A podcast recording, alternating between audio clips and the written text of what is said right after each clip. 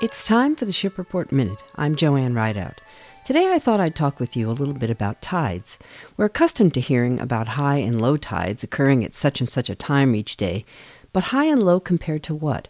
After all, it's it's a bunch of water out there and it's constantly in motion, so what could be the reference point? The answer is that tides are referenced against an average number called mean lower low water.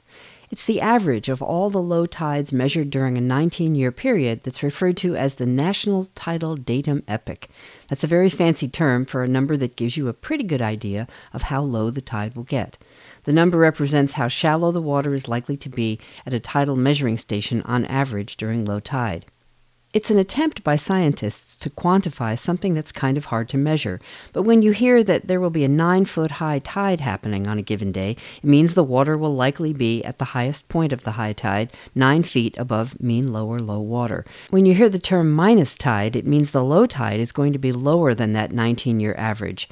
Other factors in the environment can affect how high or low a tide will get, so it's good to use these tide tables as a guide and navigate carefully. You've been listening to the Ship Report Minute. I'm Joanne Rideout. Thanks for listening. Have a great day.